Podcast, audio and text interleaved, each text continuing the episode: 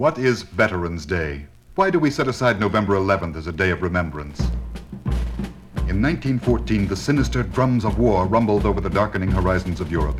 German armies under Kaiser Wilhelm Frederick II marched on a course of death and destruction.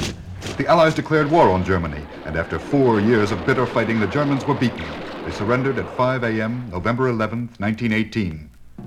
Then came a solemn duty. An unknown soldier was to be reburied at Arlington National Cemetery. A sergeant was appointed to choose him from among 4 bodies. He walked around the caskets slowly and thoughtfully, and then he was drawn to one particular coffin. I choose him to be the unknown soldier. By act of Congress in 1954, Armistice Day became Veterans Day to honor those men who fell in succeeding wars.